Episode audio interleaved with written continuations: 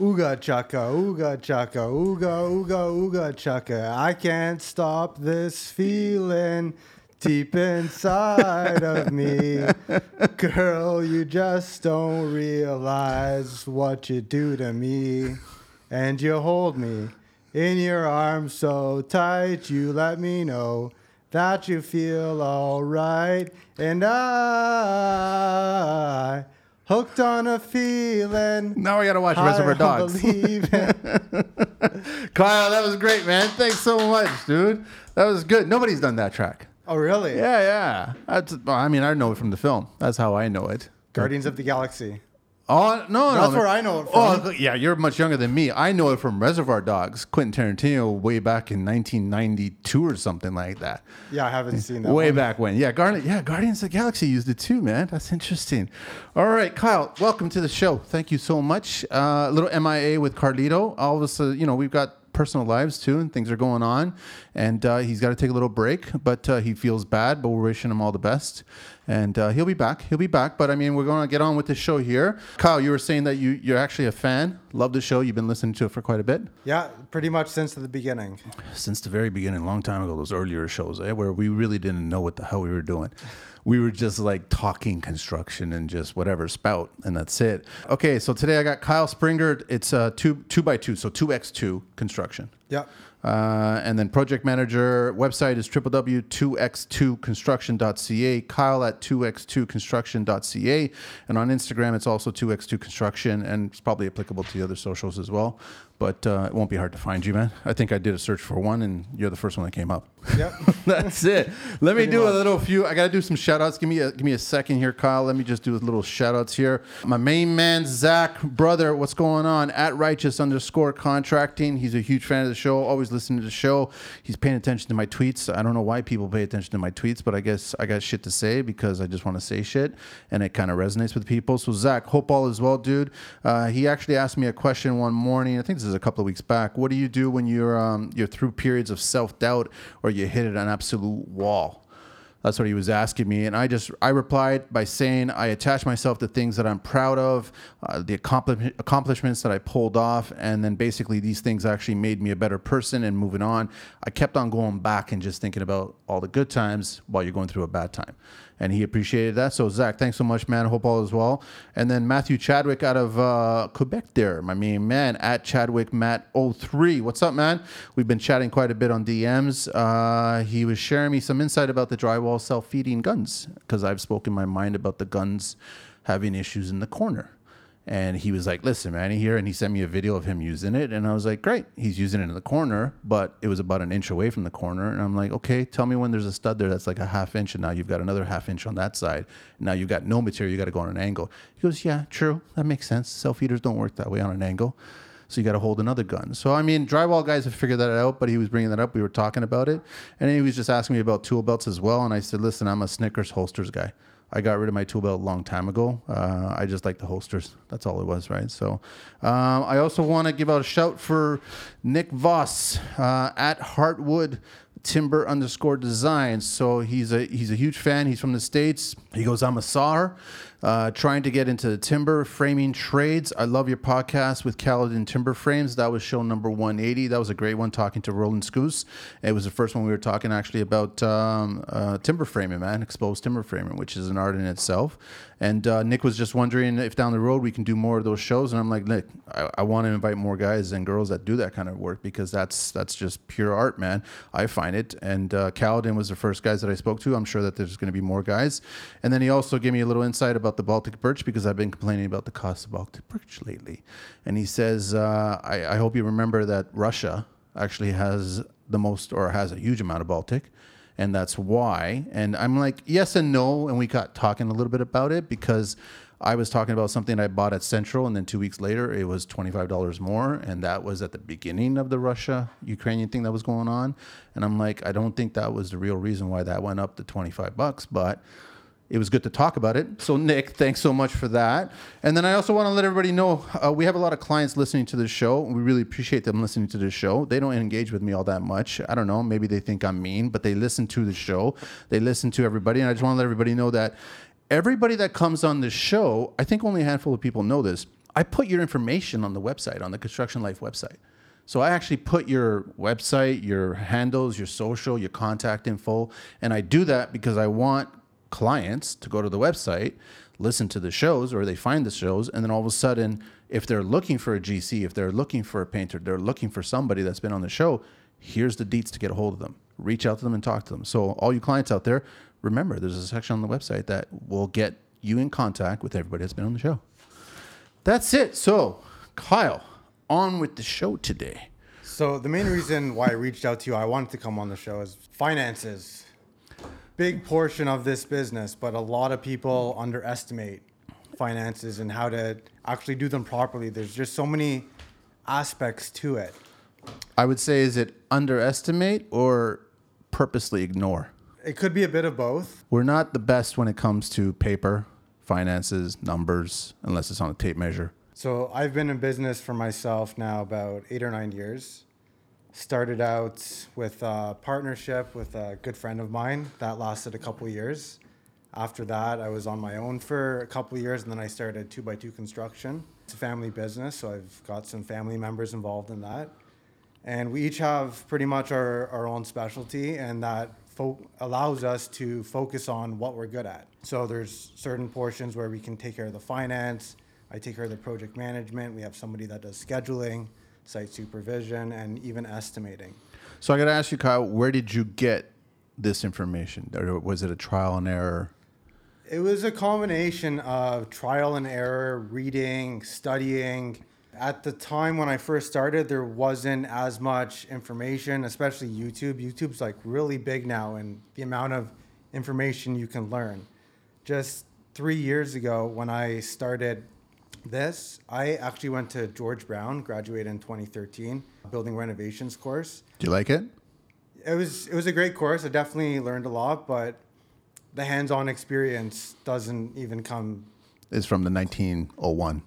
the hands-on experience is so much better than actually going to school if you can just learn under somebody that's got the experience so i was about maybe five or six years out of school and i did my first shower renovation i was so ignorant that i thought yes i knew that you can pull off the tile pull off the drywall i thought you can just swap out the shower fixture just take it out put it back on but no, you have to go down to the the hot and uh, cold supply Supplies, yeah. and then just redo it. They didn't teach you that in school? They didn't really teach us that. Okay. All right. I thought it was just a matter of you just take off the fixture and just put it back on. There's some faucet, shower faucet valves that you can do that now. So you can leave the body in there and you just take out the cartridge and replace it with a new cartridge. Some of them are offering that. But the thing is that I find clients when they're doing a, a renovation, they just want to move everything. They want to add a niche and they want to add more space and they want to move a wall. And all of a sudden, that shower valve is not in the right spot anymore. So you're going to be cutting the supplies and moving it at that yeah, point. unless you're doing those, I guess, cookie cutter bathrooms, like five by seven, just uh, replacing the tub, replacing the tile, toilet, vanity, flooring, etc. Yeah. So all the fine. So you, you basically were looking at trial and error. You were looking at what was working, what you had in your circle, what was, and and what was lacking, and then you were trying to figure out how to fill those voids, and then go from there. Yeah, I definitely for the first few years, definitely did not make that much money. It was a lot of trial and error. One thing that I didn't do is reach out to people that had experience because I was very shy and I'm starting to not be as shy and starting to be more open, like reaching out to you to come on this podcast to talk about some of this stuff. What was the concern, Kyle, for reaching out to somebody that they were just going to dismiss you? Yes, and I don't know. Okay. It's uh, somewhat. I mean, I'm, I'm always curious because the thing is, I, I've always said that construction is last to adopt. So they don't embrace new tech as much or as quickly as other industries. But what I do find is that the good people in the construction industry will actually lend an, ear and listen to people that reach out. So it's, it's like I, everybody I know, if someone reaches out and sends them a DM or sends them an email or something like that, they actually get back to them and they'll they'll ask them, you know, they'll answer the question if they send it to them. That's what's that's what I love about the industry. I can only speak for the Canadian people that have been on the show. Um, I'm assuming that it's the same in the, in the, the states as well, but it's definitely a lot of guys listening outside of North America that are like that. They like sharing. Like a lot of people like sharing what they've learned. Yeah, I definitely like sharing. Whenever somebody asks me questions, I'm happy to answer them because it's something that I'm passionate about, something that you're passionate about, and other people in the industry are passionate about that they like talking about. So where do you want to start, Kyle? Like I know that uh, you, you made some notes, which is great. I wish all of our guests would do this, man. Like this is like makes my life a lot easier. But uh, where do you want to start? You want to start? Let's start with accounting, the ba- the paperwork, the yeah, numbers. so we can we can start there. So with uh, accounting, there's no reason to do things the old-fashioned way. We have technology.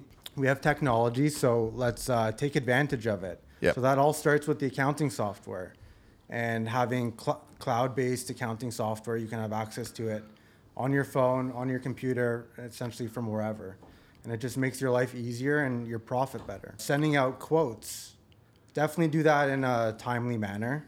And if you're going to be late with timelines, just let the client know. They understand. But it's all about Information. communication. Yep. Communication is number one. And a lot of people in this industry don't have good communication. That just separates you from other people. What were you doing in the beginning, Kyle? Like in the very first year of construction, were you doing what everybody else was doing? We were just piling all this stuff together and then organizing at the end of the month, the end of the year? Essentially, yeah. It was mostly at the end of the year, and then you're left with a stack of receipts, Yep. like a foot high. A nightmare. Yeah. And then then- you got into this. How recently did you get into using a cloud-based software? I got into it maybe second, third year of business. Okay. Uh, but even still, I, I still wasn't really utilizing it as much as I should have been. So it's just about making sure that you're disciplined about it, doing it either every month or every week is ideal because then you can sort of, it's going to go into another point of mine cash flow projections. Yeah. Cash flow projections is essentially the most important thing for, for any business. So you know if you're going to be running dry and how can you fix those problems. Or how can you prevent them, anticipate what's going to happen? Even better yet, have somebody committed to that section so you can focus on other things. So then they can just basically give you the cliff notes of what's going on. Do you want to share which software you're using? Uh, right now, we're using QuickBooks. Okay. Which I assume most people are using. Okay. No, a lot of people are using third party. They're using uh, apps or software that was designed specifically. Uh, I haven't heard a lot of positive people talk about Buildertrend or, or Procore or things like that. It's just too big for smaller businesses. That makes so sense. So we're actually using Buildertrend. It integrates with QuickBooks, but Okay. the integration is not that great. Yeah, that's where there's a bit of headache, right? So it becomes a little. It's great when I mean when they were doing the pitch. It's great for if you've got 17 or 20 jobs on the go. But I mean if you're more of a custom and you're doing fewer, smaller, I don't know how good it is for that. So we use Buildertrend mostly for finish selections and project management and just sort of internal communication, keeping everything in one spot. All right, so sending the quotes out, then you're invoicing. You're basically taking care of all the cash flow, so then it doesn't affect your cash flow. You actually know where everything's going at that point. Yeah, so definitely starting out, I did not invoice on time, and we see that from a lot of sub trades that. Like I have one sub trade that hasn't invoiced me in probably like three months. I know they'll get to it when they get to it. When they find that one weekend day to do it, to do all of them at the same time. Meanwhile, they let it go for. I have heard of guys lapsing it for a whole year. Then you're doing the books and you're trying to close everything for that year, and they didn't submit anything. So all of a sudden now you can't get paid because we closed the job on this. And it's like, what do you do? Do you remind them? If so, how many times do you remind them? It's- Friendly reminders. I mean, see, that's where it depends on how big you start getting because then eventually you're going to have to hire a person to handle all this. You can't, as a GC, you can't be the person day to day. This can't be on your, your, your brain all the time. Like it has to be there as part of the business, but it can't be the priority. You actually have a client to take care of. You've got a scope to take care of. You got trades to deal with. You got a lot of work already on the plate. So, I mean, this is going to eventually get to a certain point where it has to be handed off to somebody else. So going on to the next point, receipts. Definitely taking care of your receipts, making sure that you put them into the software. And it's great for having an electronic copy because if you ever get audited by the CRA, mm-hmm. everything's right there. Exactly. Just general reference for job costing for any future jobs. And even if you have to return items, if you have extra lumber that you have to return with the price of lumber, of course you're going to want to return it, not just have it sit there and uh, get warped. And then warranty on items. If you ever have to get it replaced, In the past, when I was first starting out, there was definitely times where I couldn't find receipts and I couldn't get these items replaced, and I just had to pay for it out of my pocket, and that definitely affects loss your of profit. profit. Yeah, actually, I just want to backtrack one little bit. CRA. I just want everybody to know that if you're in construction, odds are good you're going to get audited one day. I got audited. I'm just saying, odds are very good you will get audited. So for the American listeners, everybody outside of Canada, CRA is Canadian Revenue Agency.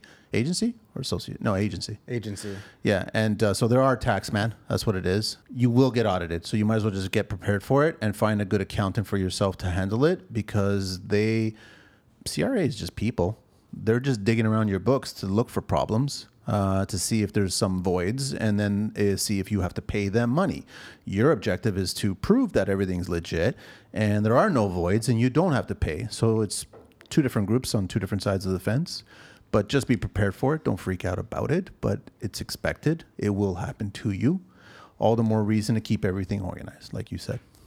Yeah, and it's uh, a red flag for the CRA is when you don't file the taxes. Oh yeah. That's when they start looking into you. If you file your taxes, everything's up to date, they're pretty much for the most part going to leave you alone, other than the random audit here or there. So yeah, you bring up a good point with the warranty, and then uh, sales orders to keep track of what has been billed and paid, uh, which is always aware of. So as per job. Yeah, so that's pretty much to the uh, the client end. You have a sales order, and then you invoice from the sales order.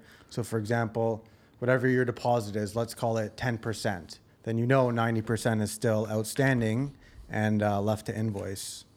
And then on the opposite end, you have the purchase orders. So purchase orders are to sub trades. So you get estimates and bids from the sub trades. You issue them a purchase order. And then as they invoice you throughout the project, you assign it to that purchase order to know how much that you've paid them. Yep. Because there have been times in my experience where a trade has maybe sent the same invoice twice. And especially if you have an external accountant and you're not doing the accounting and the bookkeeping yourself, it's hard to keep track without a purchase order. For sure. All right, so that's pretty much accounting there. Is it running smooth for you right now these days, or are there any other little hiccups that you're seeing that you want us to still evolve from? It's definitely a lot better than it uh, used to be over pretty much the last year. It's been a lot smoother. We got a good process down. And it's because also we're keeping our books up to date every single week. How many jobs you got going on right now?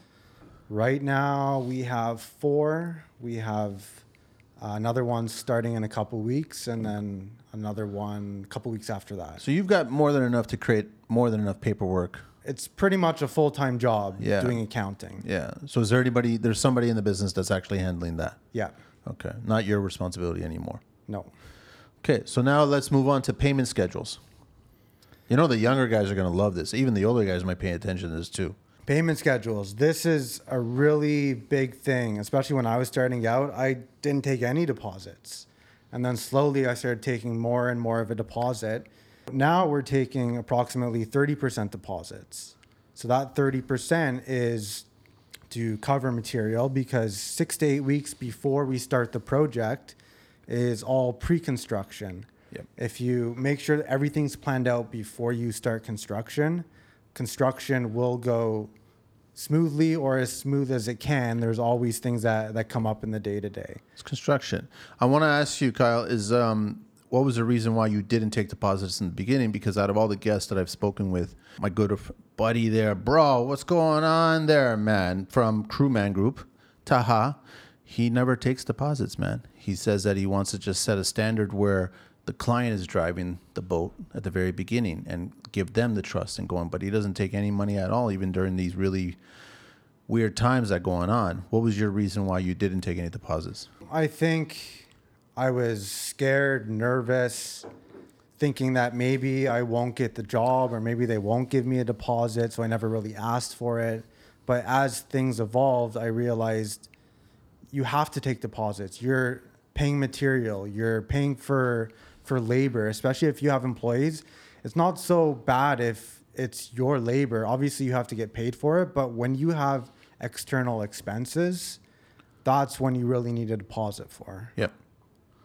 Okay. And also, a client they should be financing the project. It's their project. You shouldn't have to finance it for them. Well, I mean, the other thing that Ty from Nickel General, he's actually he was kind enough to let me say this. He actually gets all of his checks for the entire job at the start of the job, post dated, all ready to go as per schedule, as per deliverables, and then as the scope of work is being accomplished, he confirms the depositing of that check.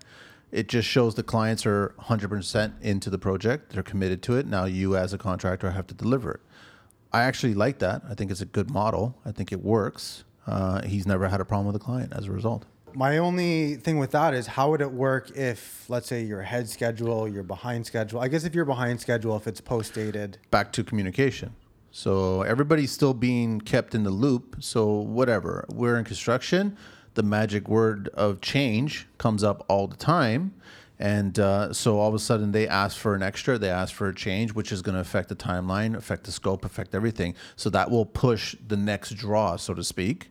So you have to all just be in communicating at the same time. So the moment they ask for that change, then you got to adjust the schedule, let them know this might add a week, which means that one check will be post a week, and then we'll push it in once that's done. But then you do the change, you get paid for the change 100%.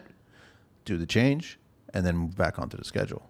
I absolutely hate change orders. They, You're in construction, man. I know they You're in construction. they affect the project timeline so significantly. A lot of clients think that they're going to make all these changes. It's going to be the same timeline. No, which it is doesn't it's work not that the way. case. I have yet to meet the unicorn. There's no such thing as a construction job project that didn't have a single change. That's impossible. Same here. There's always been a client requested change on every single project that I've done. I've done a a job where every single line was changed. Every single line was changed. That's, That's it. crazy. It was just that's it. And and so I mean like there's no unicorn out there. So if you're in construction, as much as you hate it, you got to still embrace it. You really do have to embrace it and just figure out the best, easiest way to do it. And it's a thousand percent paid in full, a hundred percent before the change actually starts working. That's it. I No if- definitely learned that lesson. So we we have change orders paid 100% in full, no matter the dollar size, because afterwards, it's always a negotiation with the client on getting paid for that change order. Exactly. That's why you pay it then. It doesn't sting as much at the end.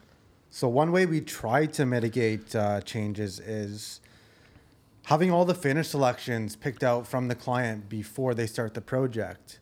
So if we have all the finish selections picked out, we get them ordered, we get them delivered, store them in our warehouse. Yes, they still do make changes sometimes, but it's just a way to try to prevent them from making those changes if the finished selection is already purchased. I've had a client change the range two weeks before it was supposed to be installed. So cabinets are done, countertops have been measured as per the original spec of appliance, and then he decides to change the model. He doesn't want that model anymore. So he pays the fee for canceling that and he purchases the upgrade new one where all of a sudden we had to modify and change cabinetry and remeasure for the countertops. So they will change right up until whenever. It's their house. They can change all they want as long as clients understand that you bring the change, we'll bring the change order and you pay for it. That's it. It's as simple as that. That's So- crazy. I've never had a change that late in the stage where you're already doing cabinets because especially cabinets they take six to eight weeks, sometimes even twelve weeks. Yeah, 1980. Uh, these days, man, it's like four months. It's insane right now what's going on. Turnaround on cabinetry I think it also depends on if they're custom, Yeah. semi-custom. Yeah. Definitely custom is is at least uh, twelve weeks. Uh, you got here on their payment schedules, giving your material suppliers deposits. Uh, sometimes trades are also required for deposits. Yeah, a lot of guys have their great relationships. I mean, so they build it up that way. But they're also, I'm finding a lot of trades, subs, the you know the, the, the top three, HVAC, plumbing, and electrical. They're just stocking up, man. They just go in and give me ten thousand pot lights. Just give me ten thousand elbows. Give me ten whatever. They're just stocking up because they know that this stuff is all being fed out. It's just gonna go, and it saves. It's efficiency at that point, right? And they could probably get better prices in uh, hundred percent for sure. You can. Yeah. Lumber. Lumber is definitely a big one. Long lead times. It's more for the uh, engineered wood products. So we have to give deposits on that to because they take anywhere from two to three months right now. For just standard nominal lumber, two by fours, two by six plywood, they won't even take a deposit to hold the pricing anymore. They used to maybe about six, eight months ago. We had suppliers that would do that. Not anymore. They're not doing it at all, eh? No. I mean, I'm just noting on any quotes that I'm submitting. I'm just noting it. It's just I'm not, I'm not committed to this price until we actually start, and then we're gonna see what market value is. It's like almost, what's the price of the fish of the day? That's all it is, man. You So got- we actually wait. started switching lumber over to an allowance item. okay for that very reason. Exactly. December before before the new year, lumber was back down at reasonable le- levels. Now it's double, triple in just a couple months. Mark my words, man. Fourteen dollar two x four coming by the summer. I know it. So we actually had a situation with one of our suppliers with the lumber. We gave a deposit on I think it was LVLs for a laneway house. We got stuck in the winter with the foundation. Neighboring garage didn't go down all the way four feet, so then we had to switch over to helical piles. And then just getting in a concrete crew through the winter was extremely difficult because nobody wants to work in the cold. And there, I just, I don't know. I just found this out, but there's an aggregate strike going on. Really? Yeah. There's an aggregate strike going on. That's all I got to say. And concrete, what's inside concrete? Aggregate. Yeah. So there, um, expect delays. There's actually quite a bit of delays going on if you're expecting stone slingers, if you're expecting concrete, if you're expecting a bunch of stuff. I actually need some gravel next week, so I should put in that just order. put an order in and find out. I just know through an insider person that I know. Uh, he was just giving me a heads up, and I was like, dude, I didn't even, I haven't even paid attention to this. I don't see it on the radar because everything else is going on in the world.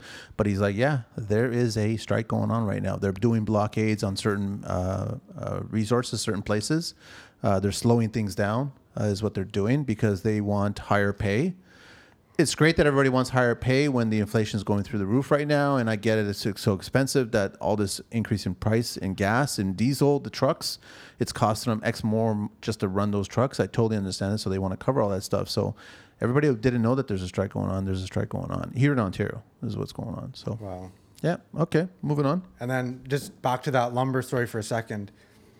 We, because we were delayed on that laneway house, they actually gave away our lumber. And then we were scrambling last minute to find LVLs, find DensGlass. Luckily, we found it and we were able to, to keep going. But then, it, if we weren't able to find it, then I would have to reschedule my framer, essentially reschedule everybody down the line. Holy cow! You didn't have a deposit on it because it was just dimensional lumber, Uh, or you did have the LVLs, deposit. we did have a deposit. but they still gave it away. They gave it away, and then we had to pay double the price. But that's not fair. What can we do? They if have you, the if you monopoly put it, on it. I know, but if you put a, a deposit on it, that's not fair. Like you've, it's like So we put the deposit on it about six months ago, and because we got stuck through the winter on the project, they would only hold it so long. What I was pissed about is that they didn't tell us that they gave away our lumber. so. When you went to go ready to deliver, no, we don't have it. They gave half of our LVLs, the other half they gave away. I didn't know until I found out I had to ask about it. That sucks, man. How many laneway homes have you done? So we've completed two in their entirety. Yep. Uh, we have three ongoing right now, and In Toronto up. area, or are you doing them elsewhere? All Toronto. All Toronto. So we have two pockets, West End and East End. Okay. We're pretty much focusing just on Toronto right now. Nice, nice. No, I, I, I, I love the laneway houses, man. They're great. So that takes care of payment schedules, or no? Final payment. So this is one thing I learned. I think I heard it in a podcast or reading a book or something. If the client does in your contract put if the client doesn't pay within 5 business days, the warranty on the whole project is void. That'll definitely get them to give you that final payment because there's a lot of times where they try to hold that back and try to negotiate that final payment with you. A hundred percent, but I've never seen it phrased that way where it's like if you don't pay us the final payment, then the warranty is void, and I kind of like that because it just gets them to understand that everything's been done. You've done a walkthrough, you signed off, it's all work is good, time to pay. So what's the purpose? There's no, there's no even, there's no reason to extend it five days. The last day is coming up. You let them know you guys are ready to move in. They've already scheduled all the designer elements, all the furnishings. They've already scheduled all those deliveries, so they already are well aware of that. So basically, the job is done at that point. And if they're not paying you, it's because they don't want to pay you, and that's another reason. But uh, to discuss things. But actually, I like that. It voids the warranty if you don't So get we do our substantial completion walkthrough, essentially our PDI with the client. Yeah. So we'll try to do our punch list before we do the walkthrough with the client. Then we'll do the walkthrough with the client. Yep. Ideally, you want it no more than 10, 15 items, hopefully less. And then you finish those items, and then there's really no excuse on why they shouldn't pay because everything's done. They've already signed off on everything.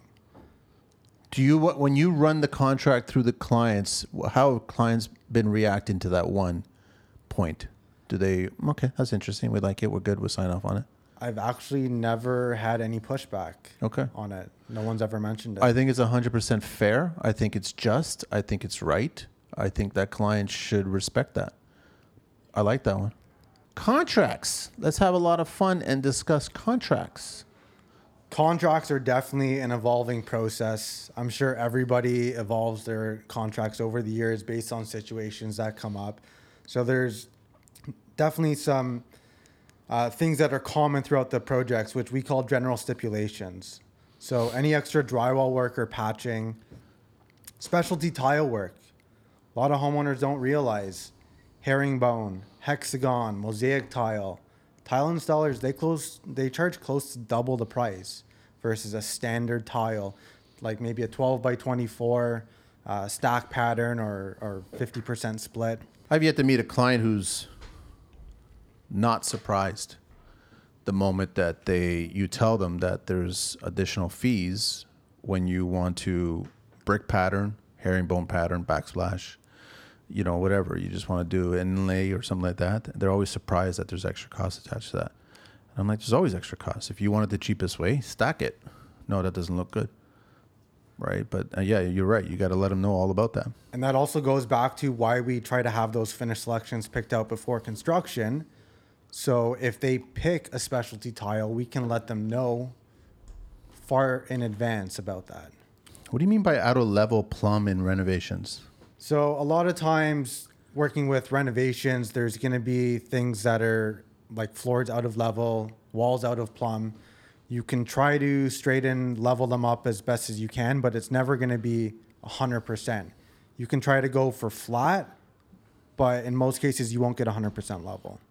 You'll get true. You'll get. You have to go depending on this, the home itself. Sometimes you can't fight it because by the time you fight it, you're gonna have a step at the doorway or the entryway or something. Like Exactly. that. It'll create more problems at that time. So now you just got to let everybody know. When your kids have their roller roller skates on or their rollerblades on, they're just gonna freewheeling go down because depending on the slope. Existing electrical wiring not done properly. So I basically you're assessing what's going on already before you guys are starting. even when we start after demo, there's sometimes there's going to be hidden junction boxes there that you're going to have to get the electrician to fix. And part of the reason why we tell all the clients to leave a 10% contingency on top of the contract price, stuff like that, out of plumber level conditions, if they decide that they want to fix it, there's electrical wiring not done properly, asbestos, that's a big one. If you have asbestos ducts, obviously you have to get the plaster tested before you do any work, but there could be even multiple layers of floor. There could be nine by nine asbestos tile as well. lead in the paint, and you can't mechanically cut demo and airborne lead paint because that's as dangerous as asbestos. I would also say that to your clients, tell them that the moment we find it, now that we're permitted and we have inspectors coming through, we have to fix it. We can't just leave an open junction box there. We have to actually chase it, bring it back, and take that junction box out, or leave an access pen at that point. They'll never want an access panel. That's just a fact. But yeah, I mean, you can find all the kinds of stuff. I've gone through the lead paint. I've gone through the asbestos. I've gone through Christmas tree of uh, octagon boxes. Like you know, like you're thinking MMA's in the ceiling there. It's just insane how much octagon is going on in there, man. So you just gotta let the clients know that sure, this might jump the price. Electrician will give you a price. Plumber will give you a price. HVAC will give you a price. But you're gonna see some dramatic because we found what you bought you guys didn't see this when you bought the house and you definitely didn't see it as an inspector going through the house so now we're discovering it because you're renovating everything And then on top of that, you're going to have structural issues. 100% So with the older homes, we try to factor in some things that we know are going to happen around a stairwell.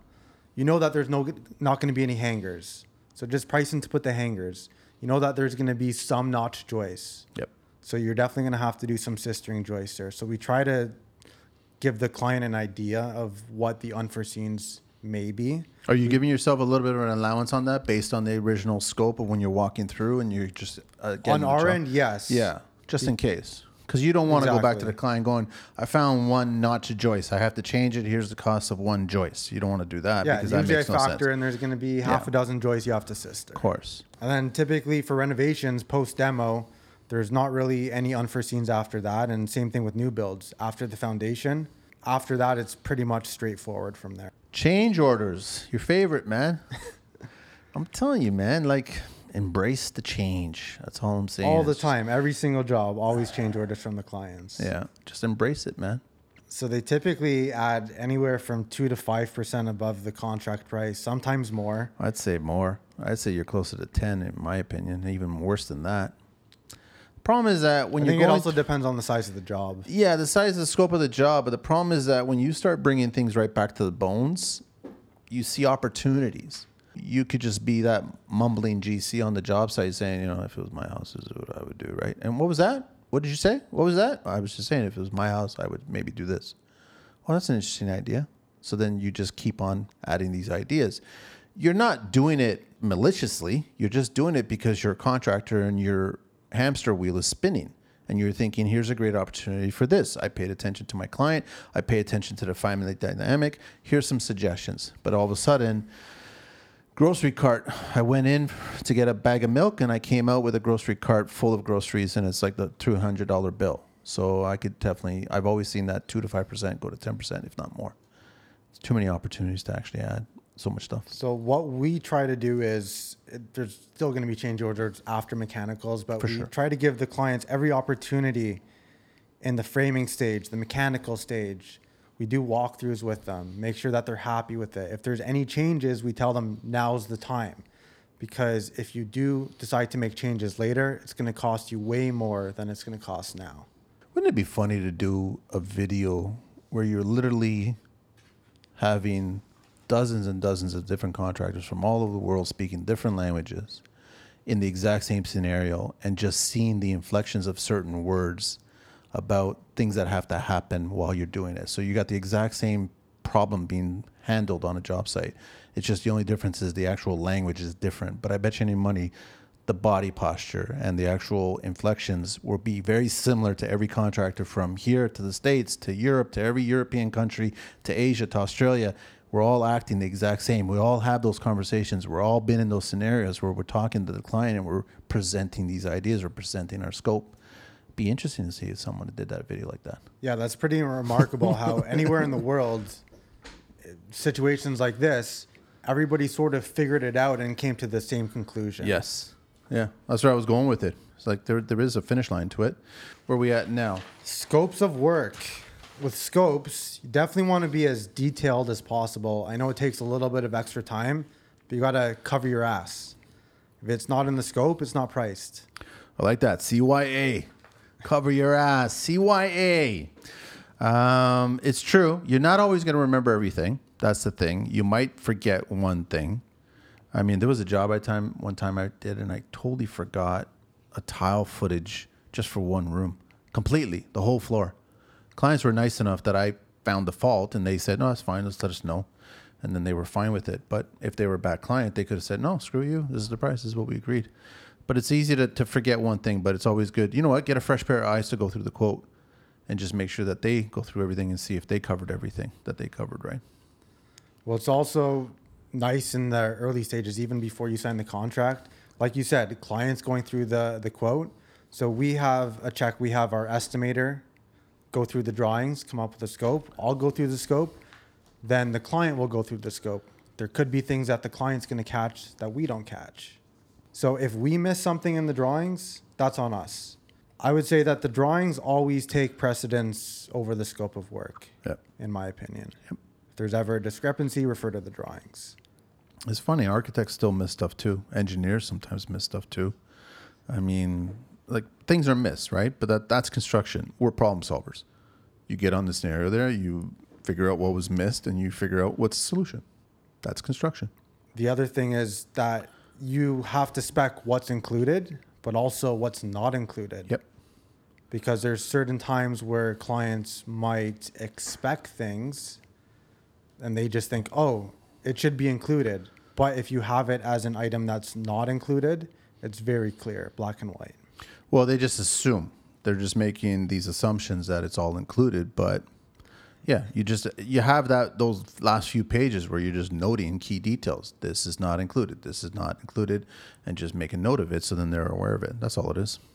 Allowances. So okay, Allowances are a big one. When I was first starting out, I didn't really understand the concept of allowances and how they worked.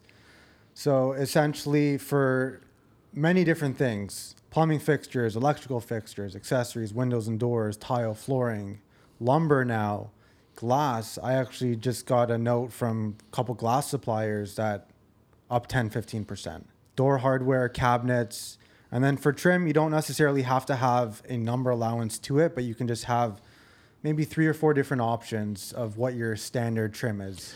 Well, I mean, trim packages are all relatively around the same ballpark if you're choosing a certain size. The only thing that's dramatically different if it's got more profiles in each one. That's it. But we live in Toronto here, which is the basic step bevel. That's more or less the go-to to all blind clients out there that just choose that one. Flat stock and step bevel, and even Brenlo's got their two-step bevel. They're all roughly about the same price point Exactly. right? So you can show your client three, four different versions, but they're all in the same kind of class, price wise. Have you ever done uh, colonial recently? I didn't do colonial. I did that other one, um, uh, ornamental. Is it ornamental? I think it is uh, with the with the back bend, with a radius back bend on it. Colonial is that standard one that all the subdivision builders Yeah. do, Yeah, six panel doors. Yeah. I honestly hate it. It's an ugly looking profile, in my opinion.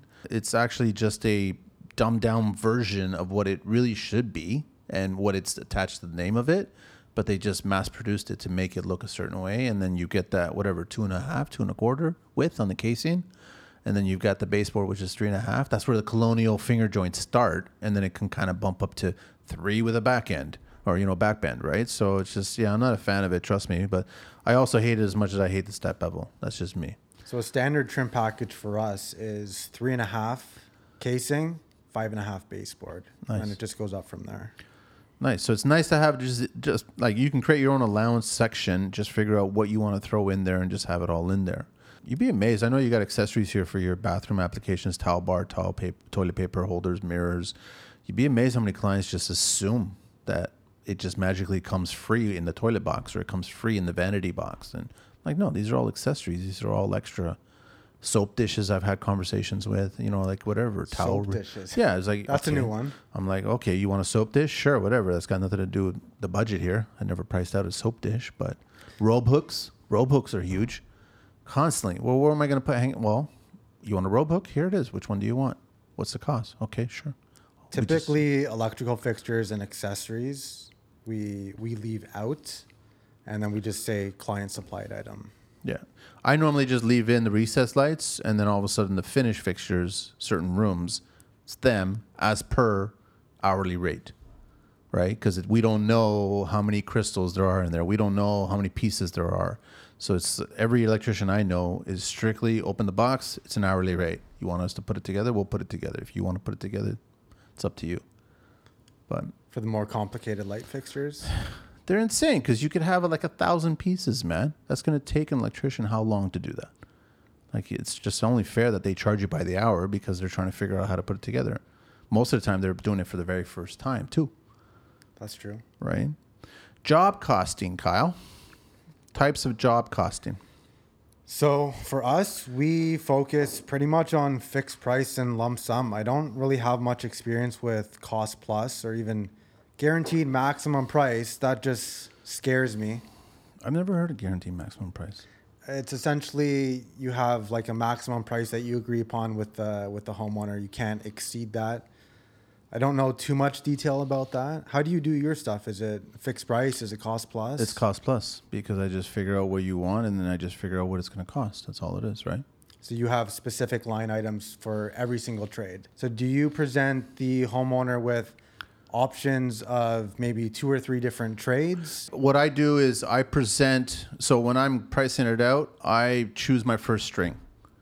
So I look at the scope, I look at the job, and I look at the pool of people that I want to work with, or I think that would be best suited for this project. And I go, here's my first string, and these are the numbers that I'm presenting. When I speak with the clients, I know that other trades, other contractors, other GCs, other businesses are like committed to submitting three quotes and then making their recommendation based on that. And I, I'm like, okay, I kind of like that, and I kind of don't like it because now one person is going to get the job, the other two are not. The other two are just giving you a price, and then you're kind of just comparing apples and apples. But I think that's where experience comes in. You worked with so many people so many times, and you're just getting an idea. You're thinking that this is the right one. So I submit the numbers, and then I have a conversation with the clients, and I just go, this is where I'm at. If you guys are thinking that this particular trade is too high, then I'll go back at that time. If I start becoming the first prospect of getting the job, I'll go back and I'll be like, listen, I'll have a conversation with you, that trade, and I'll just say, listen, we're a little tight on the budget here. What can you do? How can we figure it out? If they don't want to do the job, then it's up to them. And then I move on and I'll work with somebody else and I'll get another price, right? Right. Have you submitted? You've submitted three or four different bids on on line items. Sometimes, like in our Buildertrend software, we'll we have a vendor list in there of our standard vendors. After pretty much we cl- uh, sign the job with the client in the planning phase, we'll have a couple of our, maybe three or four of our vendors for each trade. Yeah. Uh, price it out. We don't always go with the the lowest price. Obviously, sometimes we have to meet budgets, but we try to work with trades that we're familiar with, that we know their quality of work. And in my experience, you can go with the lower trade. It's it's more for people that you haven't used before.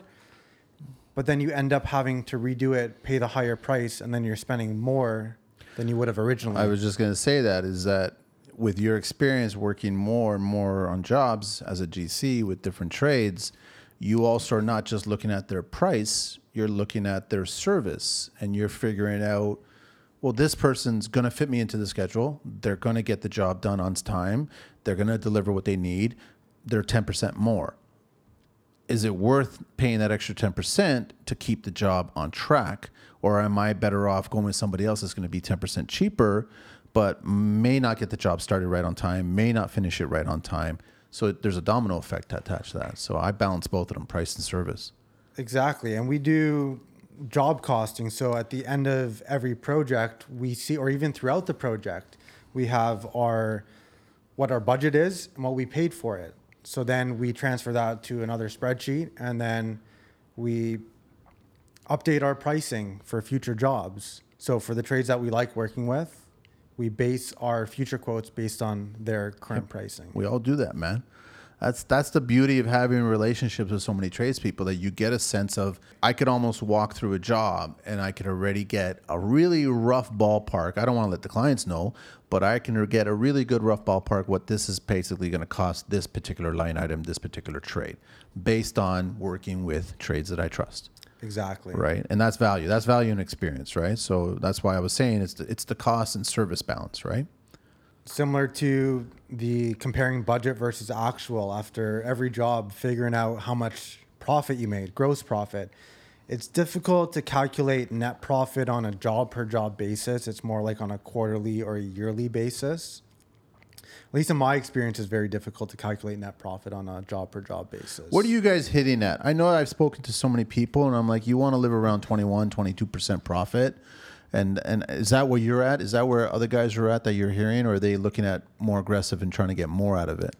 we're coming to around those numbers. There's obviously mistakes that we make that we have to eat the cost.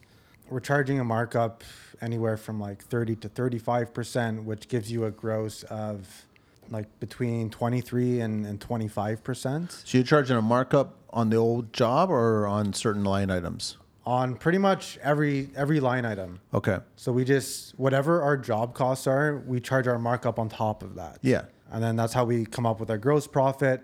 But there's usually a couple of percentage points here or there uh, where you make mistakes. You might have to redo some stuff, uh, or you just didn't account for something. Yep. And then you just account for it for the next one, and hopefully you can increase that that margin for the next one. And the last thing you want to do is go back to the client and have these conversations saying I missed or something happened or whatever because it just it starts to change the dynamic of what's going on. So if you can price it a certain way where you can eat some of those and hopefully you don't have a lot of those, then you actually work out to be good at the very end of it when you do a balance. And the trades love coming back to you for more money, but then it's like, how can I go back to the client for this? Yeah. Well, a lot of trades are forgetting that sure, you come to me, guess what? I can't go to them. So this ask is stopping at me, which basically means if we agree, it's coming out of my pocket, not coming out of the client's pocket. But I'm trying to balance it with other things. So maybe I made a little bit more on this other line item so I can absorb. That's the balancing act as a GC. That's just how it is, man. Updating price lists. Are you guys constantly uh, in, in today's volatile market? You guys are constantly looking at it and, and trying to figure out where it's going We're not going. going super detailed like the price of a two by four. We're not going that detailed. No, no, no. But lumber We're- package and Yeah, like lumber, for example, we'll figure out an approximate per square foot rate yeah, for a job, especially with we do a lot of laneway houses. So they're all around the same uh, square footage. Usually somewhere around anywhere from 900 to 1200 square feet. Yeah. So we have an idea of where that's coming in, and we just again take our old estimate uh, that's maybe a few a few weeks old, or even we just got it, and then apply it to the next job. nice. All right, let's talk about employees costs. You don't do sub trades at all, or you doing we sub trades? do pretty much all sub trades. Okay, all right. So when I, I just I'm looking at employees, I thought you were actually just focused on employees. A lot of guys are always asked me, "You employee guy? You sub trade guy? You employee guy?" I've always been a sub trade guy. when I used to be in framing as a sub trade, obviously got to have employees. So that's where essentially this is coming from. So I learned a lot from that experience. In this industry, it's more hourly wage versus salary. But the problem with hourly wage sometimes is if you don't have work for them, they might end up leaving. And then sometimes you might have to pay to keep them around. So it's, uh, it's a fine Oh, balance. A nice little balancing act. What's going on, right? I actually don't know. I don't know any trades at all that are on salary. Well, I guess there's certain sub trades that you would hire. They give you scope, and so basically, if it takes them five days or it takes them ten days, that number is still magically the same. So that's technically a salary that they're being paid. So we have a uh, site supervisor. We pay salary Okay. for that role. On Have guys of- been asking for more money with this gas thing going on?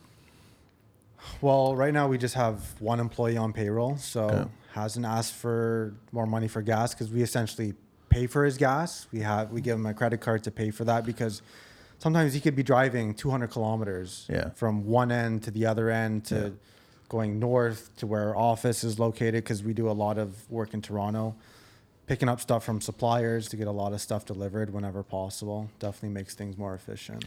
all the benefits here. So there's all these extra costs that a lot of clients don't know, but a lot of people in the industry do know. Uh, to hire legitimate people, they have to have their WSIB here in in Canada. Uh, they have to have uh, their own insurance if they're sub trades. Uh, so they have to take care of like insurance. Basically, the way it works is if you do the work, you're fully responsible for it. If you're the GC and you show up on the job site, you didn't do the work and you're just supervising it, you're not responsible for it. It's all falling on the person who actually physically did the work. So if there's a failure, if there's a cause, a problem, it's that person. So the thing is that insurance companies or actually clients or anybody is going to ask to make sure that you've got a copy before the work was performed of that certificate it has to be a valid one and it has to be covering them right? So all these things are this is our job right? So you know you got the medical benefits as well. You got to make sure that your employees are all paying their into their cpp you, if you're employees and you've got payroll and all this other stuff you got to deal with that. A lot of guys have outfits where they have 20 30 employees. They've got those monthlies that have to happen the t4s and all expenses ei all that stuff right stat holidays overtime pay everything so there's this is where the bookkeeper comes in this is where the accountant comes in they take care of all this stuff Exactly. So if, if you can figure out all this stuff and figure out a total hourly wage. So for example, if you're paying somebody 30 bucks an hour, it may cost you 40 or 45 bucks an hour with Yes. all this stuff on top. Yes. The employer matching CPP, WSIB, stat pay. So typically it's around anywhere from 35 or 25 to 35% on top of their actual hourly wage is what it actually costs right you. for sure. So you've got a tool allowance here as well, or are you guys supplying to certain trades or just to the employees? We don't supply any tools to any sub trades, Okay. but typically if you have an employee, sometimes they have their own tools, sometimes they don't want to use their tools, you have to supply tools. Yep. Anyone that works for us like our site supervisor, he's got a bunch of tools. We tell him use our tools because if your tools break, you're going to be disappointed. It's money out of your pocket. Then you're going to be in a bad mood for the rest of the day. And we'd rather you break our tools than you break your tools. Employee turnover. It's true that it can cost thousands of dollars, but the biggest problem right now is trying to find employees, trying to find people to work. Everybody's asking for far too much, providing far too little, um, and there's a turnover. And once they smell that they can get another dollar or two extra somewhere else, they'll just take off and leave, which is the worst thing you can do because you don't want to leave on a bad note. Have a conversation, give the current employer at least a notice, whether it's seven days or 14 days, two weeks work, one week work, but just don't leave that person hanging just because you got another job that's going to give you an extra dollar or two. And I've had that happen to me many, many times. Welcome to construction. That's why we're trying to focus more on the project management side. Mm-hmm. Let the sub trades deal with the employees. Mm-hmm. It's also a lot easier to scale your operation as a general contractor by focusing on project management. Are you uh, in the earlier days? You got you must have gone through quite a bit of interviewing process and met people, and I mean, what I learned is I know within a few minutes whether or not this is going to work. Right? You just meet somebody. It's not that it's a test. I'm not trying to test your construction knowledge. I'm not trying to see that you say that you can do what you can do. It's more about are we going to fit regarding personalities? Are we going to work together? Do you understand what I'm trying to achieve here? Do you like I'm giving you an opportunity? It's more like that. If I can get that sense, but if I don't get the sense that you're going to be a team player, you're not going to be a part of the objective, the overall, it makes me a little nervous. Doesn't matter how good you think you are or how good you are. It doesn't matter to me. Um, so I don't know. How do you up, uh, tackle it, Kyle? So it uh, definitely takes experience reading people. Like you said, you'll know within the first few minutes. At the beginning, it was definitely very challenging for me. Uh, now I've gotten to a point where I've gotten fairly good at, at reading people, but sometimes you just never know until until you try them out. Very, very true. And then also training too. So that's also got to factor in. I mean, uh, one thing that you actually missed here, but I guess it's technically part of WSIB, is all the safety training, right? So there's all that Yes. stuff inside there, right? That's also extra, uh, and they everybody's got to be up on on that, making sure it's all valid, current, and they know and they're aware, uh, and especially depending on how many bodies you have. I mean, you've said here on jobs that you've got 20 to 25 trades per project going on. It's a lot of bodies on a site, so you got to make sure that everyone is playing fair, playing nice, playing right, and not screwing around and causing problems. And uh, magically, you might have a visit from the Ministry of Labor to make sure that everybody is doing all that stuff properly, and also safety reps and all kinds of stuff. So just make sure you're aware of all that stuff. Yeah. So after I believe it's five people on site, you have to have a dedicated health Yep. and safety rep. Yep. So with our projects, since they're smaller, we try to just do one trade at a time, um, and try to limit it to less than five people to avoid having to deal with those extra measures and putting those in place. Uh, sorry, I just I lost my thought when you said one trade at a time. I just thinking about a limousine and Kim Kardashian. But with our projects, also they're they're uh, they're small as and with the laneways and the access and the parking, so it's tough to get multiple trades in there. You got to schedule, but the thing is, uh, to get the job done and to get certain things done. I mean, as as nice that we want the construction unicorns out there to work on the construction utopia, and they're the only trade on site to do their work, doesn't exist, man. You're always going to be rubbing elbows with somebody else on the job site. So There, there are times that does happen. yeah, for sure. Yeah. All right, cash flow projections, man. This is going to be interesting. Yeah, so I learned this a few years ago, but I didn't start implementing it until last year. And Where'd you pick it up from? I learned from I was renting a storage unit from from this guy, and he told me all about cash flow projections and the owner of the the storage unit complex. Nice. So that's where I learned that from. And once you start implementing it, like your business is going to change significantly. Just to monitor where your cash flow goes, it helps you determine when you can make that next hire. Should you bu- be buying that new tool? And when's the right time if you need to upgrade a company vehicle or add another one? Essentially, you just plug it into the cash flow projection, and then it'll tell you if you can or can't afford it. Okay, so let me ask you, Kyle. Should when should you be buying that new tool? That's a tough question. I think you should try to use whatever you have as long as possible. I agree. If you absolutely need that tool, if it will increase your efficiency, then, Then sure. yes, run run the numbers and see if it's gonna if it's gonna pay off. If not, then you can probably hold off on it. Yeah. I guess it's going to be the same thing with when can you make that next hire? You figure out, you know, a body on site, what they're contributing, what they're being paid. Is it worth it? Is it going to make, I I guess it's just all balancing. You got to look at the numbers and figure out, is it worth it? Otherwise, you don't take that next hire. You don't buy that next tool, the new tool or whatever. Um, when is the up the time to upgrade the company? I mean, a lot of guys I know, they're leasing, right? So they get stuck in either two or three year, sometimes five year leases of vans or pickup trucks or whatever. Run its course, man. Like I, as politely as possible, in my opinion. Sales guys are reaching out all the time. They're reaching out. Go, listen, we got a deal right here. Give up your truck right now. Give it to me. How many kilometers you got? I'll take it. I got somebody who's going to buy it. Ignore them, man. Like just keep on driving the truck unless you want to start having. That's an increase in payment. Any new truck's going to be an increase in payment. So when I first started, I really wanted that brand new truck. I got it. Terrible decision. And then after that, I had I got a like a brand new F one fifty. And after I think it was like a two year lease, I bought it out.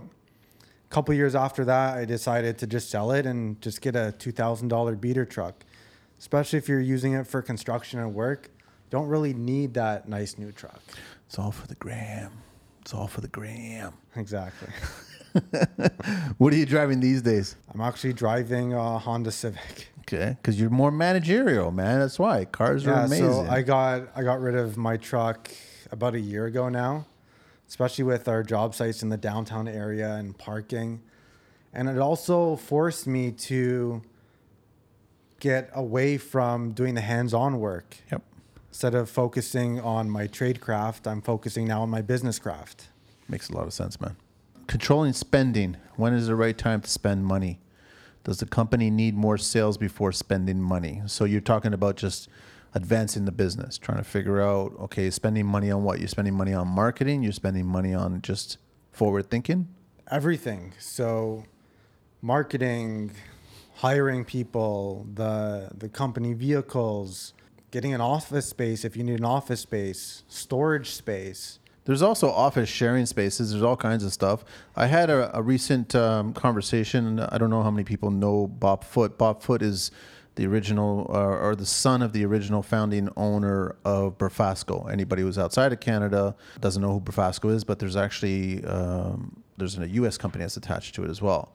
So he, he his dad and him built it from the 60s to the uh, all the way his dad took it from the 60s to the 80s he took it from the 80s to the 2000s he's going to come on the show. Uh, he's a he's a lovely person lovely man and he is all about just sharing what he's learned.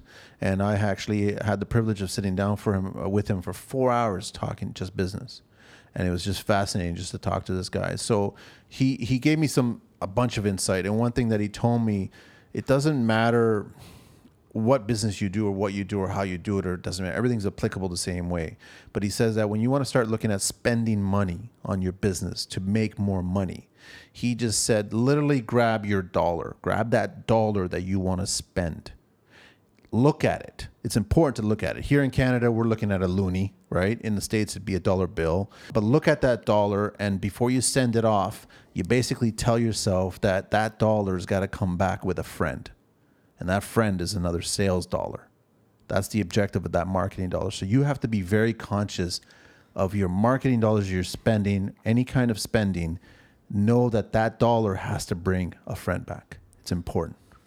So we started off in just working in like a 10 by 10 room in a basement. There was four of us. We did that for about a year and then everything got shut down. Everybody had to work from home. It was extremely unproductive doing that on the office side, working from home at the beginning, especially trying to collaborate as, as a team. And then we have, because we also had a, a warehouse that I was uh, renting from my dad. He had the office space in the front, I had the warehouse in the back. So I had this idea why don't we just build some cubicles? So Space, then yeah. we built some cubicles. We worked out of there for about a year and we finally got our own office and warehouse space. So you just have to slowly progress until you can get to that stage. But also assess your business to make sure that you're ready to actually consider that stage.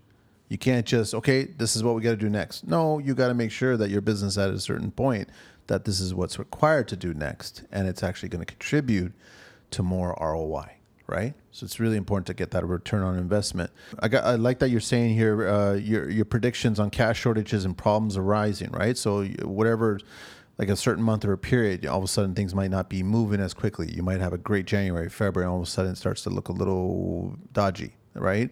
How do you handle that one? It's definitely tough. It's either you have to allocate resources from one place to another to get that next payment to meet that payment schedule, or you have to focus on trying to get more sales and, and booking more jobs to keep the, the cash going because this industry, especially, is extremely cash heavy. Yes. and especially newer businesses, banks do not like construction businesses. they do not like giving credit. It's Smaller custom so- so construction difficult. businesses, big subdivision, multi-million banks love those guys, love them for other reasons. But I know what you're saying, though. I totally get what you're saying. So yeah, it makes a lot of sense to give yourself some time and mentally prepare for all this. Expect it. Don't be surprised by it. because if you mentally prepare for it, subconsciously you're going to be thinking about ways Solutions. on how to fix. Yeah, for sure. Do resources needed uh, to be allocated for one area to another to meet cash flow demands? Of course, man. You got to balance it all. You got to figure it out for sure. Uh, projects on company growth. What do you mean by that? Like projections on company growth. Got it. So you're So looking into the future. Yeah. So, do you have a current backlog of jobs? If you're booked up for a year, maybe it doesn't make sense to be booked up for a year and raising your prices. You're taking on less work. The backlog's not as as big, but you're more profitable. And if you're more profitable, you can invest that back into the company to grow. So at a you got to find everybody has to find for their own business. At what point, if you're booking eight months out, is your sweet spot booking six months out? And how do you do that? That you do that by raising your prices. You get less jobs, but you're more profitable. Totally agree with you. How far advanced are you booking? I know a lot of guys are saying that the year's already done for them. I'm like, good for you guys. It's amazing. We have projects into 2023, Okay. but what we're trying to do is we're trying to start about one project a month. Okay. So with the software Buildertrend that we use, we essentially template everything. And since we're doing a lot of laneway houses, it's very easy for us to just take the template schedule, import it into a new project, Plug and play. Yeah. and then just move things around depending on on the project. And since we have our list of vendors and sub trades, it makes it also easy to find find the right people for the project as well. But as of mm. right now, we have projects that we're starting up until May, and so we're looking at starting to book from June, July, August onwards. How's your back end scheduling? Are you guys finishing on time or are you guys getting too many changes or things are just not I guess because material shortages and things aren't there's delays. So ways to mitigate that is in that pre-construction planning, ordering that lumber that takes two to three months, like the LVLs, ordering windows and doors that take four to six months. Six months now. I know. So we're ordering them about four to six weeks before construction. So when it com- comes time to framing, they're ready to install post framing, and then after that, we're ready for siding. Don't have your windows and doors in, can't do the siding. Can't weather. I know. And you don't want to start doing interior finishes without having the siding on. I got a job coming up in July, and I've already told the clients we're not closing it up before Christmas. there's no way those windows are gonna get here before Christmas. I just have a funny feeling. I'm being Kreskin this year. That's all. I'm just looking into a crystal ball. They're being hopeful. I just said, sure, we can be hopeful, but it's it is four to six. Plus, they've got a lot of challenging units. These aren't just standard units. There's a good amount that are are pretty funky units, and so there's a lot of custom attached to it.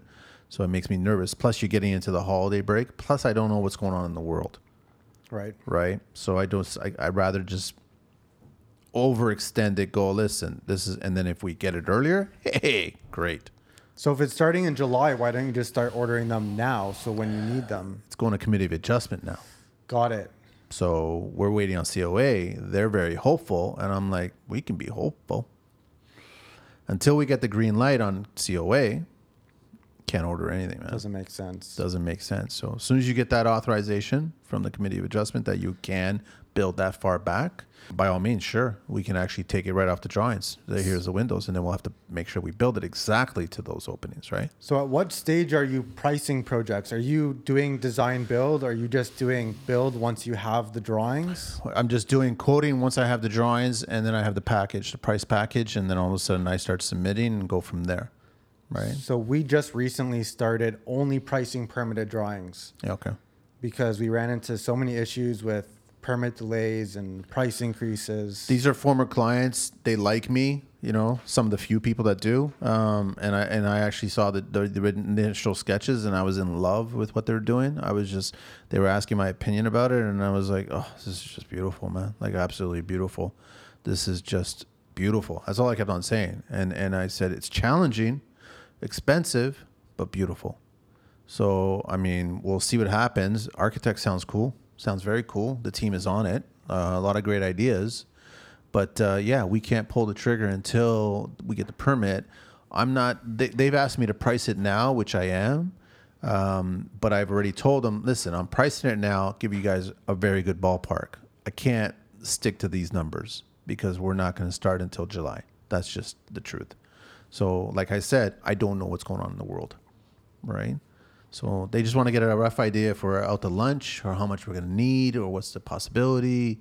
Um, but yeah, it's a beautiful drawing. It's a beautiful design. So I don't even wait for the permanent drawings. At that point, hopefully we just say we'll get them. We all you can do. I mean, I've done it in the past where it's not that you press the building office. You just gently inquire. That's all it is. You know, you just kind of I don't know, plant a seed, be nice about it, and see where you're at. See if everything's been properly submitted, and then all of a sudden, how are we looking? Where are we at? We at the top of the pile? We at the bottom of the pile? Middle of the pile? Where we at? How many piles do we have going on this year? Like it just be some friendliness. That's all it is. Um, but yeah, you never know. Like I mean, everyone's hopeful that it will arrive in June. I'm suspecting July. So I'm sure a lot of the leads that come in are clients that don't have drawings. Of course. So how do you handle that? Do you just tell them, here's a list of architects? I- do you try yeah. to go through the process with them? Yeah, so I'll, I'll introduce them. I'll do the intros, and all of a sudden, here, you know, based on what you guys want to try to achieve, the style or the purpose of behind what you want to renovate, I think this is the go-to person that you should be speaking to. Have a conversation with them, see if you like them. If you do, then great. Then they'll submit a quote. Then you guys will go from there. He'll submit drawings, revisions, all this other stuff. I've got nothing to do with it. I'm left in the loop. I'm just being aware of it. And then all of a sudden they'll ask my two cents. I'll share my two cents. And then we just keep on moving from them there. Most of the time though, I'm looking at more, I want to see the drawings. Like I want to see what the architect has already taken to structural and already seeing an idea of structural. I'm curious at that point. Sure, it's beautiful to draw, but I want to know how crazy we're getting with structural here. I need to figure out that. So then I can start giving you guys a much better price. Yeah, structural is definitely one of the key factors for figuring out pricing. Yeah. Project growth. Focus on what you're best at and hire the rest. That's that's basically construction. Everybody, don't fault yourself if you don't figure that out in your first, second, tenth year of construction. You'll eventually figure that out. That you can't do everything, but you can do some really good things. But then the rest of it, hire somebody else.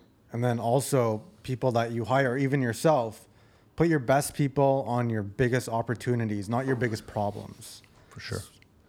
Let them problem solve. And Uh, So- use your payment schedules and uh, yes, payment. Yeah. payment schedules. So if you coordinate your payment schedules with your project schedules, you can then enter that into the cash flow projection to see where you're sitting. Makes a lot of sense. Yeah. And also updating cash flow projections on a regular basis because sure everybody's heard it cash is king. Especially in construction. If you work out a schedule with them, you won't be charged interest. Actually, I've heard of that as well too. So Yeah. we've done this a couple times, uh, especially during 2020 when not many people were were buying or doing uh, projects.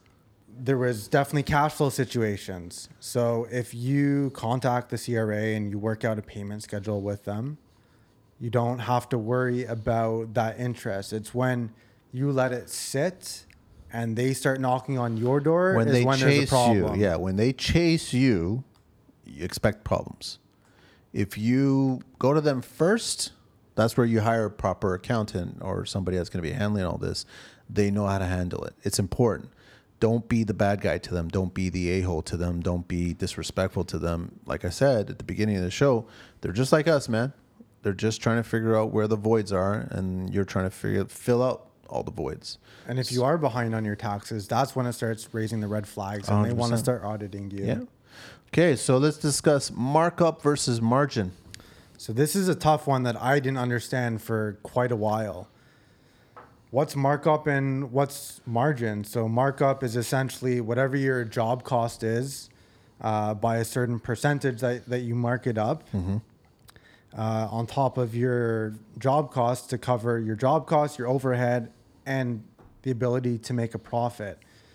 So, for example, a 30% markup is a 23% gross profit.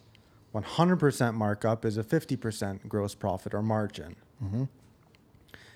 And that's, for a lot of people, that's a tough concept to understand. It took me a while to understand that. And once you do understand that, you are going to start being quite a bit more profitable. It's funny how. Sorry, I'm just going to interrupt you a bit. Um, are people in construction carrying too much overhead for their business these days?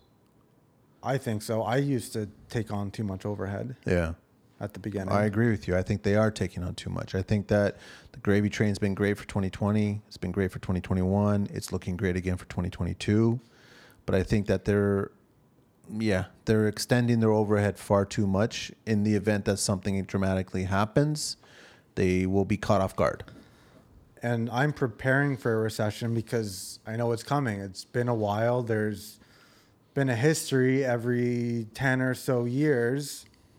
There's typically a recession. How young are you? I'm 29. So I haven't really been through a recession yet. No, but, it's it's good of I'm you really to be big saying. on finance. Yeah, yeah. It's good that you're saying it, man. Like you're. It's not that you're saying it. You're seeing it. You're looking at history on how it all works, and and something's got to give. That's just how it is. And one of my business partners has been in the industry for about 40 years now. And he's been through multiple recessions. He knows that how things are right now, how crazy prices are, and even some of the trades charging crazy prices, that when it comes to a recession, they're going to be begging you for work. Oh, I know. That's what's going to turn around. So it's. I keep going back to, do not kill these relationships, man. Do not leave on bad terms, you, because people who are lucky enough to still have work and keep on going and survive and do stuff, those are the ones you're going to want to reach out to for employment because they'll have opportunities, right? So don't burn anything after that. I Uh, always try to leave the door open with any Oh, 100%. relationship, even with a sub trade that I don't want to work with again. I don't leave it on bad terms. Uh, I'm I'm more of the mind that if you fuck me over once, I just don't give you a second chance. That's just how simple it is. I don't I don't care. To I don't just I don't give a shit. it's just, just that's just me. I'm too old to. I, I'll move on. That's it. So I, I'm liking that you you figured out the markup and the margin. I'm I'm liking that. Uh, I mean, do you want to go through all of them here and just let everybody know here? So markup at ten percent. Yeah, sure, we can go through that. Markup at 10% is a 9% margin, 15% markup, 13% margin, 20% markup, 16.7% margin, 25% markup, 20% margin, 30% markup, 23% margin, 35% markup, 25.9% margin, 40% markup, 33% margin. Actually, I think there's an error here because I've got 50% markup and also 33% margin, It's probably got to be a little bit higher, 37 or something. and 100% markup, 50% margin. And then it's also interesting that um, your net profit, right? It's not all salary at that point, right? Salary goes under overhead, which is part of gross profit. Net profit is for the owner's compensation for taking the risk of running a business and also to help grow the business. You don't grow your business on overhead or gross profit, you grow it on the net profit. Yes, 100%. I was actually just recently, I think on the last show or the show before that, I was actually just saying to take your profit and cut it in half and see if you can survive running the business that way. Taking that one half and investing it in some, some something else. Just watching it grow, make it grow on its own. Don't take your full amount of profit and putting it all back into the company. And I started thinking, could that work? Would that work? You definitely want to diversify a bit. Don't want to put all your eggs in one basket. Yeah. At the beginning, when starting out, you might not have a choice but to invest it back in the business. But at a certain point, you can definitely take out from the business and start investing into other aspects. Yes. What did we miss, Kyle? I think we Uh, covered a lot, man. There's one more thing here that I just want to go over. Yeah. As your sales increase, your over your percentage of overhead starts getting lower because you have your your fixed costs and then you have your variable costs. Your fixed costs are the same. So for example, if you have an office space and if you're doing uh, a million dollars out of that office or five million dollars out of that office, your overhead is pretty much the same for the most part, other than maybe you have to hire a couple office staff, but that cost of that office is the same. I agree with you 100%, but I don't see that going on in today's construction industry. Because as we mentioned before that, I think that a lot of contractors are overextending their overhead, which basically means it tells me that they are buying that latest new tool. They are switching to a new truck. They are incurring more overhead as a result because business is great right now. So that overhead, technically speaking, which I agree with you, should be dropping the more you're working and you're successful and you're building your business.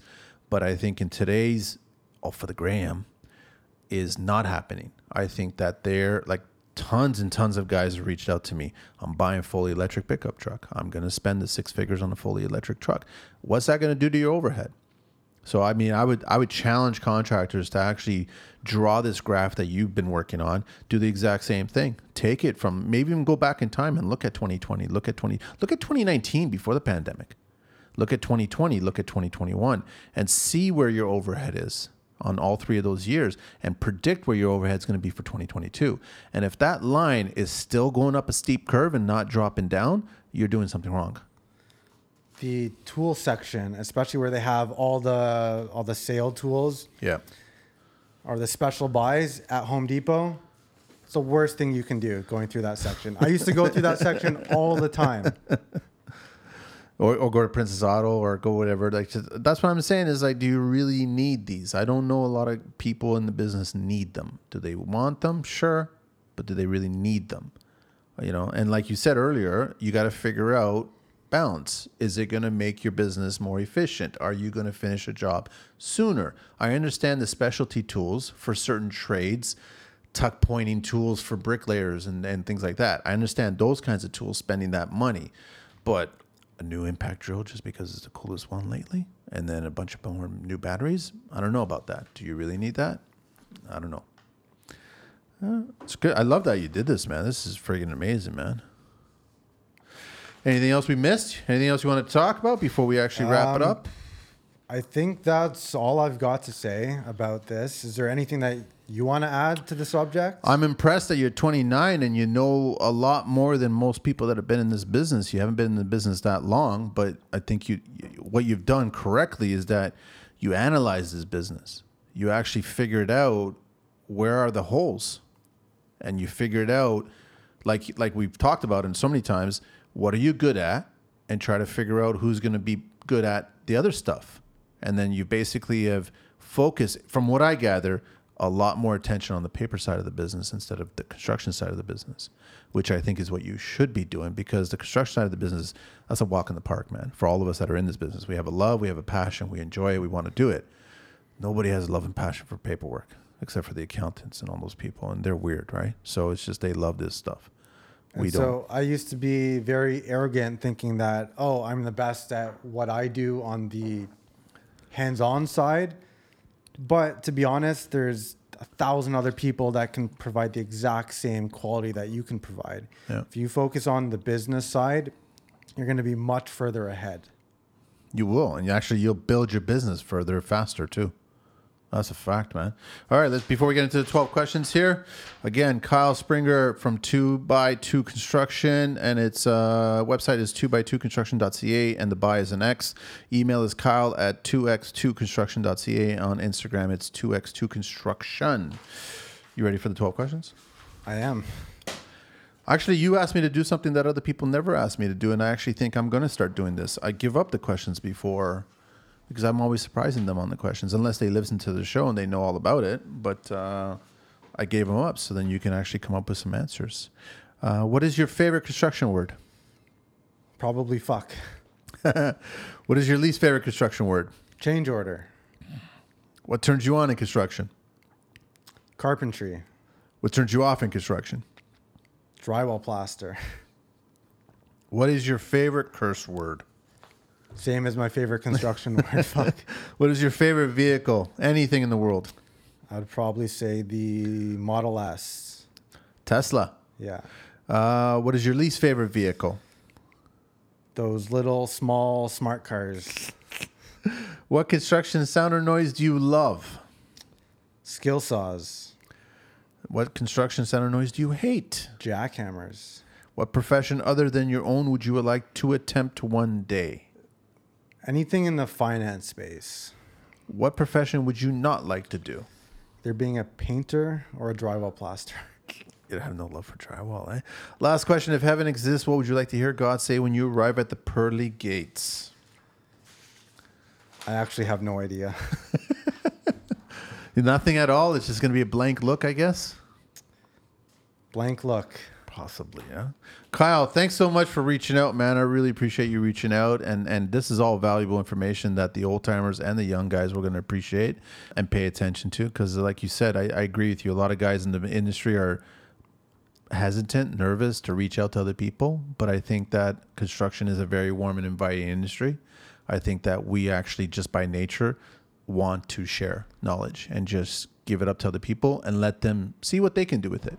So I really appreciate you taking the time to actually come on the show and do this and sharing all this valuable information. And thanks man. for having me. If anybody ever has any questions about finances or the business side, feel free to reach out to me, send me an email. I'm happy to set up a phone call, answer any questions because I just wish that when I was starting out, I had the opportunity to learn from somebody or some sort of mentor, learn all this stuff instead of figuring out all on my own would have made a, a huge difference. But I guess you couldn't, you didn't have that, or I guess At the time when I was starting, like eight, nine years ago, because I started when I was like 21, okay, there wasn't social media wasn't was as it is is today in the sense that there's more people on there, there's more people willing to share information.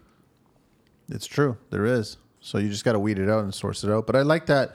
What happens with the show? Anybody that's on the show, I get a lot of people. They all reach out to each other and just have a conversation because they listen to the show and they get the two cents and they get a sense of the person, which I really like. And that's why I have joked so many times that we're the construction Tinder, and I like that. So everybody hook up, swipe. All right, again, everybody reach out to him, Kyle Springer. It's website www.2by2construction.ca. Kyle at 2by2construction.ca on Instagram, 2by2construction. Thanks, man. We're out of here. Thanks.